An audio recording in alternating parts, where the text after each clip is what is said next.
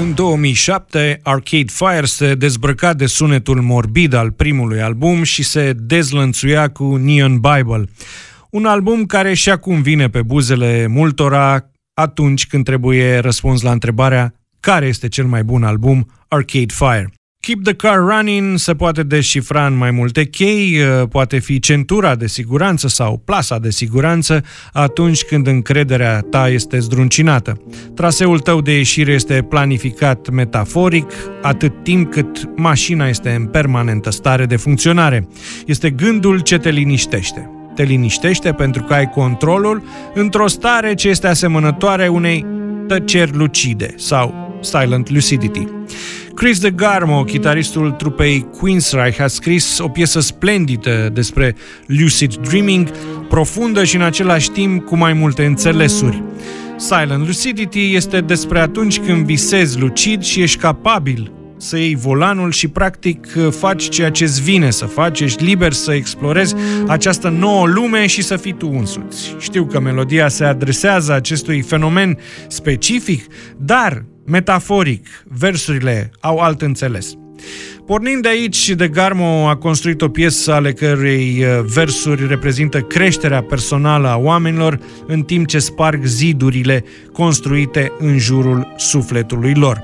Mai mult, o altă interpretare este că acestea sunt un mesaj adresat oamenilor care trebuie să îmbrățișeze moartea și să treacă la o nouă dimensiune, o lume nouă în care te poți simți în siguranță, liber să zbori, să înveți cum să-ți controlezi viața și unde toate visele tale sunt vii.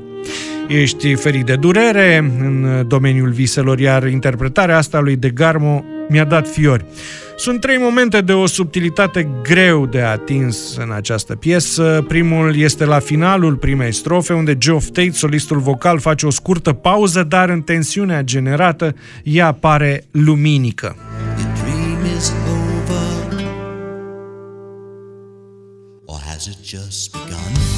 Al doilea moment este finalul pasajului de spoken words de la jumătatea piesei, unde un help me rostit, șoptit și care poate trece neobservat, arată granița atât de fragilă dintre vis și realitate și abilitatea de a fi conștient de faptul că visezi și de a prelua controlul asupra visului tău.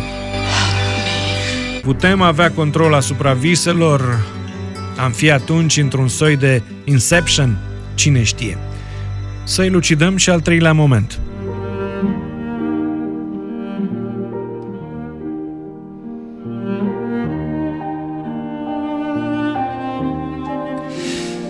Cântecul de leagăn al lui Brahms, interpretat la violoncel la sfârșitul piesei, este un moment de geniu. Este atât de subtil introdus, are un ritm liniștitor, iar melodia este fascinantă. Și din nou întrebări, este somnul obișnuit sau este cel către serenitate?